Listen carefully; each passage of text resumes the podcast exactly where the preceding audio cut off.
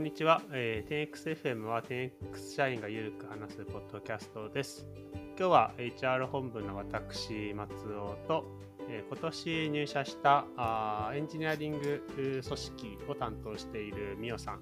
そして HRBP の立ち上げを担当している真鍋さんをお呼びして、この3人の HR メンバーでですね、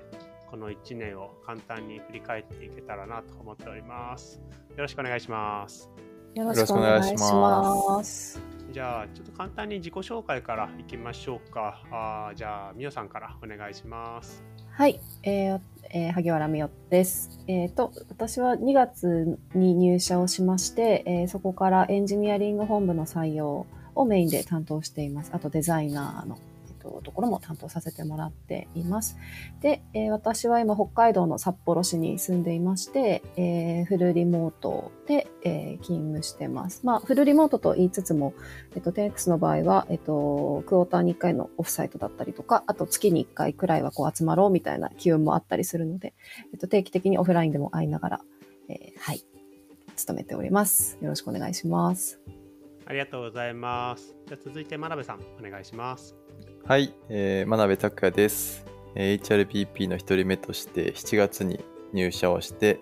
ようやく 10X に慣れてきました。で、もともとは、ちょっと非連続というか、一貫性ないキャリアを歩んでいて、国際協力の仕事をしたり、スポーツの仕事をしたり、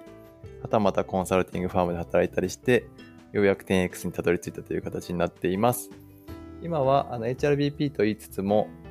ちょうど今日も話出てくると思いますけども、組織移行だったり、人事制度の新しい人事制度を入れるというところで、人事企画という業務を、いわゆるコープオプスと言われるチームと一緒に連携しながらやらせていただいています。よろしくお願いします。よろしくお願いします。自分の自己紹介もしてなかったのを思い出したんで、すると、今 HR 本部で特に採用の部のマネジメントを中心にやっております松尾と申します。今日は3人でお話ししていこうと思います。よろしくお願いします。それではなんか去年から HR 本部も、1年振り返ってみたらですね、去年の自分のカレンダーを見てみたら、同様にポッドキャスト撮ってたんですけど、撮ってた相手がですね、代表の山本さんと、CCO のリッチャー、これ3人で撮っていて、事実上 HR 私1人だけだったのが、同じメンバー3人とですね、お話できるのはめちゃくちゃ変わったところだなと。まさにその HR 本部自体も 3X というか3倍になったなというふうに感じております。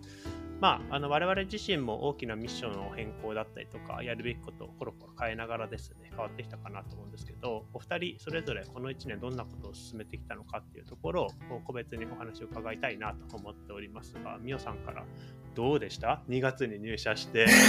リモートでっていうところからでしたけど。そうですよね。だから私、その松尾さん、リッチャーさん、山本さんのポッドキャストちょうど去年の今頃聞いていて、で聞きながら選考にも参加をしようとしていたなっていうふうに今思い出してました。で、私は、HR 本部がエンプロイーサクセスっていう、チーム名だった時代に入ってまして、でそこから HR だけで言うと、その組織がちょっとずつ変更していったっていう過程に携わってきたというか、そこにいたなっていうふうに思ってます。で、ただなんかその中でやってきたこと自体は、エンジニアリング本部の採用に結構コミットしてきたなっていうふうに思っています。そうですね。具体的にやってきたことは、やっぱりエンジニアの採用っていうのが全社の中でもすごく優先度が高い中、外から見ていた時は分からなかった課題が結構中に入ると分かって、でそれをエンジニアリングの本部の皆さんとか、あとはHR 本部の皆さんと一緒に解決してきたなって、振り返ってますね。で、なんか結果的に、まだまだできてないこともある一方で、大きな課題の一つだった内定承諾率の向上っていうものに一つ取り組めたなとか、あとはチャンネルっていう意味でも、これまで 10X って結構リファラルが中心だったものが、もうちょっと別のチャンネルからご応募いただける方が増えてきたなとか、なんかそういう広がりが見えた約10ヶ月だったなと思っております。そうですね。まさに最初エンプロイーサクセスっていうチームだったところから、まずやっぱり組織がパンプアップしないといけないよねっていうところで採用フォーカスしながら、今我々も100人ぐらいの組織規模になろうかなとしている中でだと、直近ミオさんはあのいわゆる BP みたいな組織課題に対しても、HR の担当としてこう向き合っていただく機会とかも得ていただいているので、そのエンプロイーサクセス時代のミッションにもう一回揺り戻して近づいてきてもいる感ありますよね。ありますね。そうですね。一旦採用にフォーカスして、その後こう地続きだったところにもう一回こうトライするっていうのは、私の中ではすごくポジティブで、チャレンジが大きいなって思っていますね。ありがとうございます。あと自己紹介のところにもありましたけど、結構フルリモート同士とはいえなんだかんだ月に1回とか1.5 ヶ月に1回ぐらいは顔を合わせて、ちょっとコロナとかが落ち着いてたら飲みに行ったりとかっていうのは結構できましたよね。そうですね、できましたね。やっぱり直接会うっていうのは本当にいい機会だなって会うたんびに思ってましたね。ありがとうございます。今年はいろんなメンバーの歓迎会とかすごく何回もできたなと思うんで、来年は、1周年記念とかで確かにつけてみんなでまとめに行けたらいいなと思ってます、ね、ありがとうございます、はい、じゃあ続いて、真鍋さん HRBP の1人目としてご入社いただいた半年を振り返るみたいになるかもしれませんけれども、どうでしたかこの1年。そうですね、まず、一つ冒頭に言いたいのは、去年のポッドキャストを聞いて松尾さんがいや HRBP のポストもうすぐ閉まっちゃうから応募しないと損ですよみたいなことに載せられて、僕は応募したなっていうのを今思い出したのできっとまたこのポッドキャストを聞いて応募してくれる人もたくさんいるだろうなと思いつつ、喋りたいなと思うんですけれども、半年間すごい長かったようで一瞬だったなっていうふうに思っています。で、入社させていただいた7月の16日とかはまさにもう組織以降プロジェクトの真っただ中で、HRBP のなかなか市場にも答えがない中でロードマップとかを 10X なりにどういうことを目指していくのか、 10X の HRBP って何を目指していくのか、どういう機能があるといいのかみたいなところを松尾さんとも毎日議論させてもらいながら、時にはビジネスサイドの皆さんと議論しながら、なかなかカチッとした初手が決まらない中で決めてきたかなっていうところと、組織以降のプロジェクトは同時並行で進んでいったなっていうふうに思っています。で、 HRBP のところでいくと、本当に多大なる他の本部の皆さんの、協力を得て、人員計画を作るみたいなところを初手に作らせてもらって、その中で皆さんが事業としてどこを目指しているのかとか、そのためにある種リソースとしてどういう人が必要なのかみたいな議論ができたので、そこで本当にその機会を通して、いろいろな現場に対する理解も深まったかなというふうに思いますし、まさにその経営サイクルとして人員企画を作る中で、一緒に経営サイクルのところを進めてきたコーポレートストラテジーの皆さんだったりとか、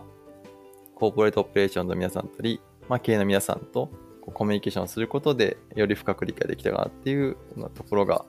印象深いところかなというふうに思っています。あとはまさに、10月1日から新人事制度に移行していますけども、その観点で言うと、大枠は決まっているけれど、正直人事制度の中身を作っていくのでまだまだこれから、運用していくのはまだまだこれからなので、そこに対して、みんな初めてっていうところで考えれるとこまで手を尽くして、ガイドに落としたりとか、説明会したりとか、そういったところを進めてきたという感じかなというふうに思っています。かなり濃い半年間だったなっていうふうに改めて今思いました。その中で松尾さんはどうですか？私はですね、そうだな、夏に4年5年伸ばした髪を切ったんですけど確かにその髪と同時にですね、ちょっともう記憶も消し去ってしまったのでちょっと春先ぐらいの記憶があんまりないんですけどチームになったなっていうのはすごく当たり前ですけど感じる機会とか、あと自分のやるべきことが再定義されたっていうのはすごく組織として前に進めたなとはとても思っていて、何気なく今でもやっている朝会とかチームの雑談だったり、あるいはそのウィンセッションっていってチームを称賛するとか、あるいは自分自身を称賛するみたいな文化も HR 本部の中で作れてきたのは、なんかすごく振り返ってみると今年半年ぐらいでやり始めて、それがなんかみんなのサイクルになってるなって感じはありますね、うん、でチームのメンバーとはよく、まあ、毎日オンラインオフラインも機会多く会うんですけど、まあ、オフサイトするたびに、社内のメンバーにあ、髪切ったんですかって言われ続けて、2、3回経ってるので、まあ、これ1年ぐらい続くのかなっていうふうには思ってますあ、そうなんですね。なんか我々からするともう髪の毛切った松尾さんが普通になっちゃいましたけど。いや、そうですね。でも私たちからするとすごいインパクトがやっぱ大きくて、切ったって言うけど何センチ切ったんですっけ？かなりですよね、そうですね、30センチぐらい。そうですよね。だから、うん、そうですね。かなり印象変わってますよね。うんうん、最初初めて僕トライアルの発表の時に松尾さんと対面で会いましたけど、髪の毛長いなって思いましたもん。うん。でも冗談っぽく記憶がなくなったって言いますけど、もしかしたら悪い運気がついてたのをちゃんと切ったからいろんなことが前に進み始めたのかもしれないですね新しいメンバーも入ってくれて、みんなオンボーディングもできてというところはあったかもしれないです深いですね、髪の毛深いなんか結構こうお二人もこう入社1年目、半年みたいな期間でもあったかなと思うんですけど、まあ、入社してみてやっぱりこう 10X の事業的なところだったりとか、まあ、組織的なところ、まあ、もちろんこれは HR の人間パーソンとしてもこう向かうべきイシューの探索だったりとかっていうことはなんか向き合う時間だったかなと思うんですけど、なんか来年どんなことをしていきたいかとか、あるいはこの前ちょうどオフサイトがあったところでもありましたけど、なんか事業的なものだったりとか組織的なもの、あるいは HR としてなんかこういったところのチャレンジは来年、あるいは中長期で取り組んでいきたいなっていう話を聞けたらなと思うんです。みよさんからどうですか？そうですね、事業的なこう観点、事業機会が本当に広くまだまだ私たちの前には広がっているっていうところは、例えばオフサイトで大和さんの話を聞いたりするごとにひしひしと感じるところだなっていうふうに思っていて、かなりワクワクしてますね。あとは、このネット結構私も候補者の方とお話ししているときに、ステイラーってなかなかイメージ湧きにくいものだと思うっていうのも、なんかこう 2C サービスっていう感じでアプリがこうステイラーって出てるわけでもなかったりするのでなんですけど、なんか私北海道に住んでいて、こうリアルに移動難民になる方とか、あとはこう自分自身が青森県の出身で、買い物になかなか行けなくなる近所のおばちゃんとかって普通にたくさん増えてきているのも知っている中で、なんかやっぱりこうネットスーパーが当たり前のものになっていくっていうのは、自分の周りの人たちを幸せにするなっていうのは本当に身に染みて感じているんですよね。なのでなんか2023年はこれがもっともっと広がっていくといいなと思います。事業的に言うとそうですね。で、あと私はこう例えば HR として、思っているのは、特に私の場合はエンジニアの採用に携わっている中で、もっとこうダイバーシティが広がっていくといいなとは思ってますね。なんか TX は D&I ポリシーも掲げているくらい、そこに力を入れていこうとしているので、なんかもう具体的にエンジニアの場合だと女性の方とか、もっとこう地方に住んでいらっしゃる方とかが、増えてくるとさらに楽しい組織になるんじゃないかなって思っています。いやー、まさになんか採用の観点でも、まあ、あるいはその組織的な観点でもできることたくさんあると思うので、いろいろと仕掛けていきたいですね、まさにシンクテニックスという感じで、はい、ありがとうございます、続いてじゃあ真鍋さんどうですか？そうですね、まず、まあ、HR ないしは自分のことで言うと、やっぱりこの半年、入社してから半年間は比較的 HRBP と言いつつも、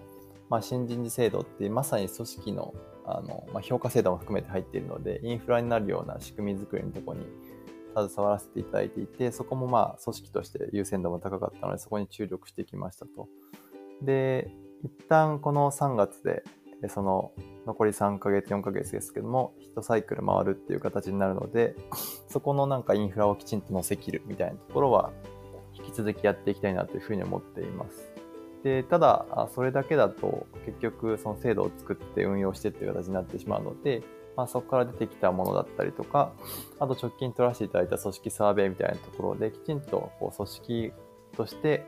まあ、目前にあるイシューもそうですけども、まあ、その先横たわっていそうなイシューを早く検知して、まあ、各本部の事業本部だったり機能本部の皆さんと一緒に、まあ、特にミドルマネジメントが必要になると思うんですけども、この課題に通してじゃあ先立ってどういう取り組みをしていくんだろうとか、それをきちんと定義した上でじゃあアクションを通していくみたいなところまでやっていきたいなっていうのが、来年 HRBP としてぜひやりたいなっていうふうに思っているところですね。はい。で、これはなんかやっぱりこの新人事制度をきちんとしたものを載せるっていうのはより多くの人の迎え入れる準備だと思っていますし、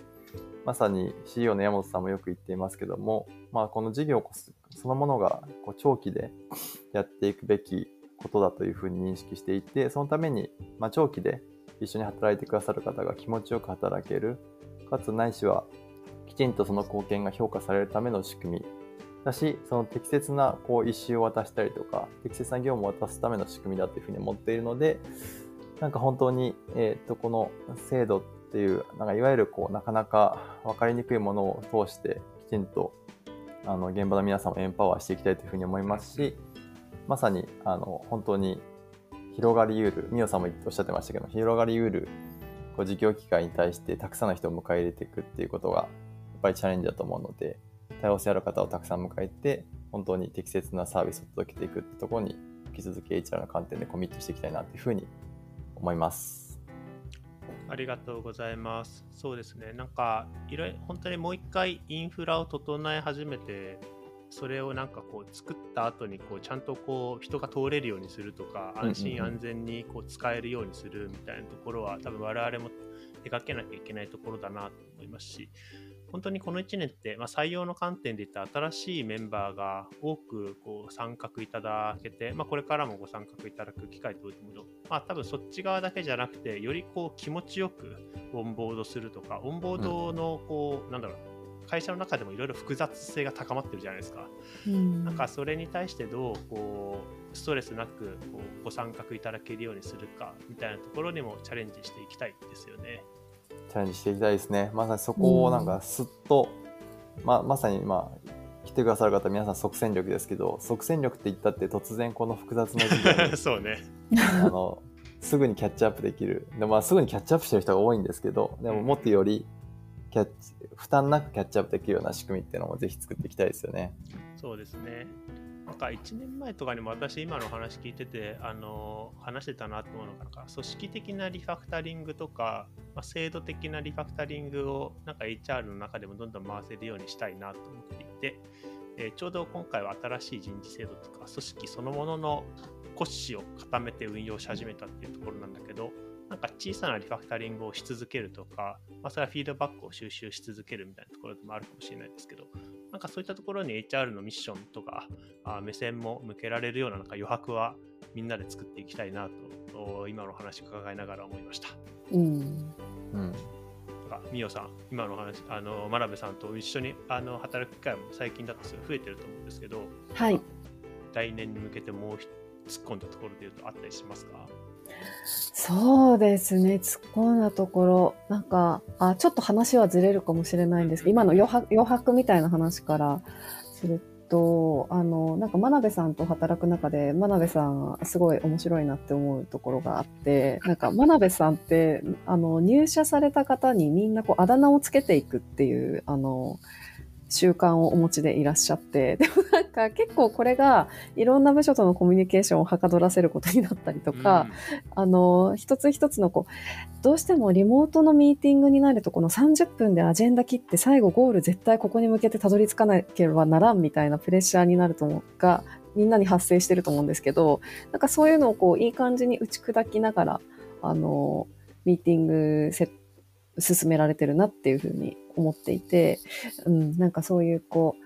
う難しい議論なんだけど柔らかく進めるみたいな真鍋さんの技を私もちょっとこう学んでいこうかなと来年にあたっては思っております。いや、なんか恐縮です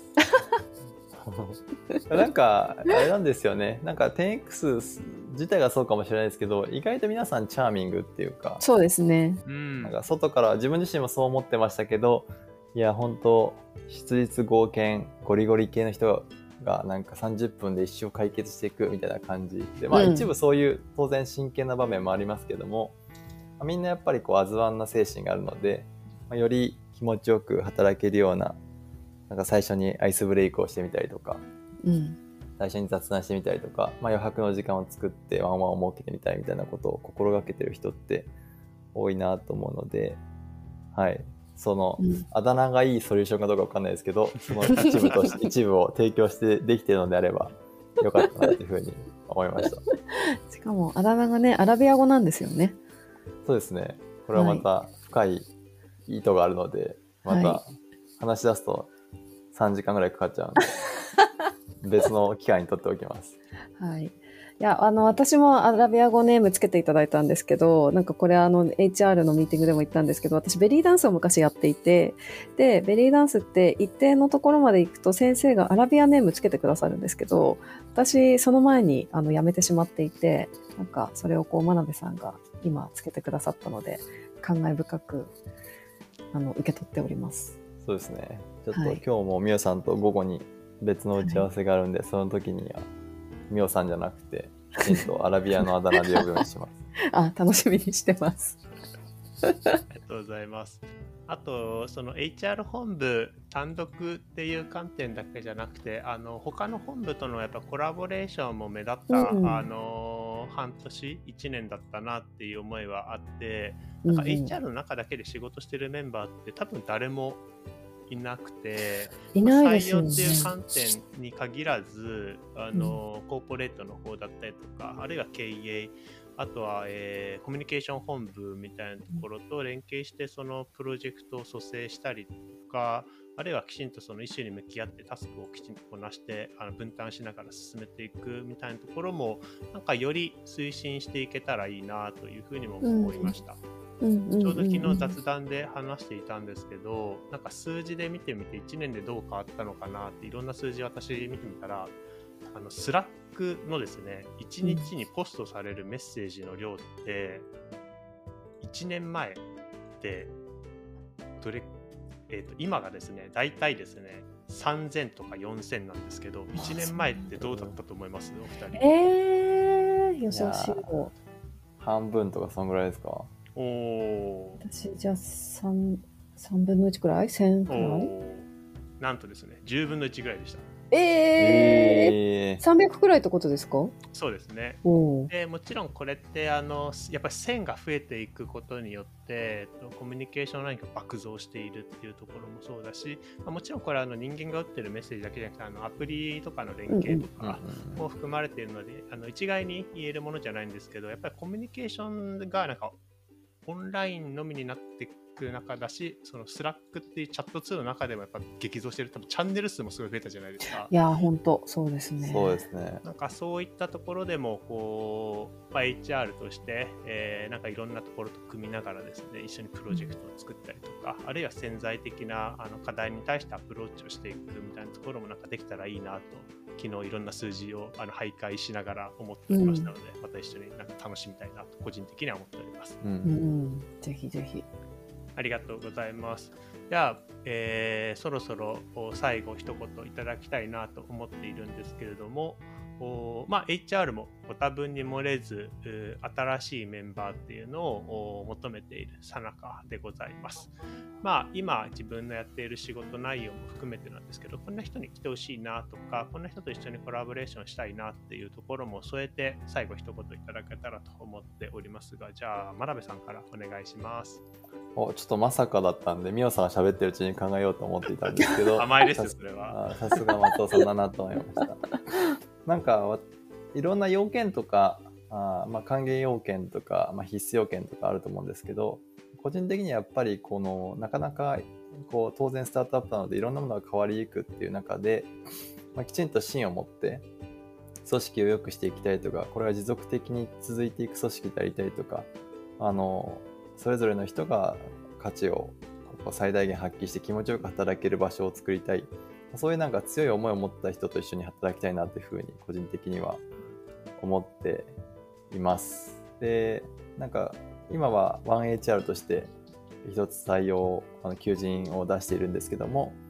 ご自身の強みがこう HRBP だったり、ご自身の強みは人事企画だったり、ご自身の強みは採用だったり、いろんな人事の中でも強みがあると思うんですけど、いろんな方を今こう受け入れられるというか、一緒に検討できる、マッチできる方を検討できる土壌を揃っていると思うので、いろんな方にこうぜひ見ていただきたいですし、ぜひお話できたらなというふうに思っています。ありがとうございます。じゃあみよさんどうでしょうか。はい、そうですね、私もこう 1HR になってから改めて人事というのは本当深遠な仕事だなっていうふうに思い直しているところなんですけれど、さっき真鍋さんおっしゃった通りですごくいろんなこう活躍の機会があるので、なんかそのご自身なりにこう人事に対するこう思いだったりとかスタンスだったりとかがある方と一緒に働きたいなって思ってますし、あと変化しこの1年の中でもエンプロイーサクセスから HR 本部になりとか、なんかそういう変化が常にある組織なので、なんか変化が楽しめる方と一緒に乗り越えていきたいなって思っております。ありがとうございます。私も最後 HR のメンバーものバックグラウンドみたいなところも多様にどんどん、していきたいなとし、それぞれのステージで、気持ちよく働ける環境っていうのも整えられる余白を少しずつ作れるんじゃないかなと自分たち自身も思っているので、まさにその深遠な領域をですね、一緒に深く広く取り組めるメンバーっていうのもまた来年、ご参画いただけるように頑張っていきたいなと思いました。年末お忙しいところお二人ありがとうございました。お疲れ様でした。そして来年もよろしくお願いします。失礼します。お願いします。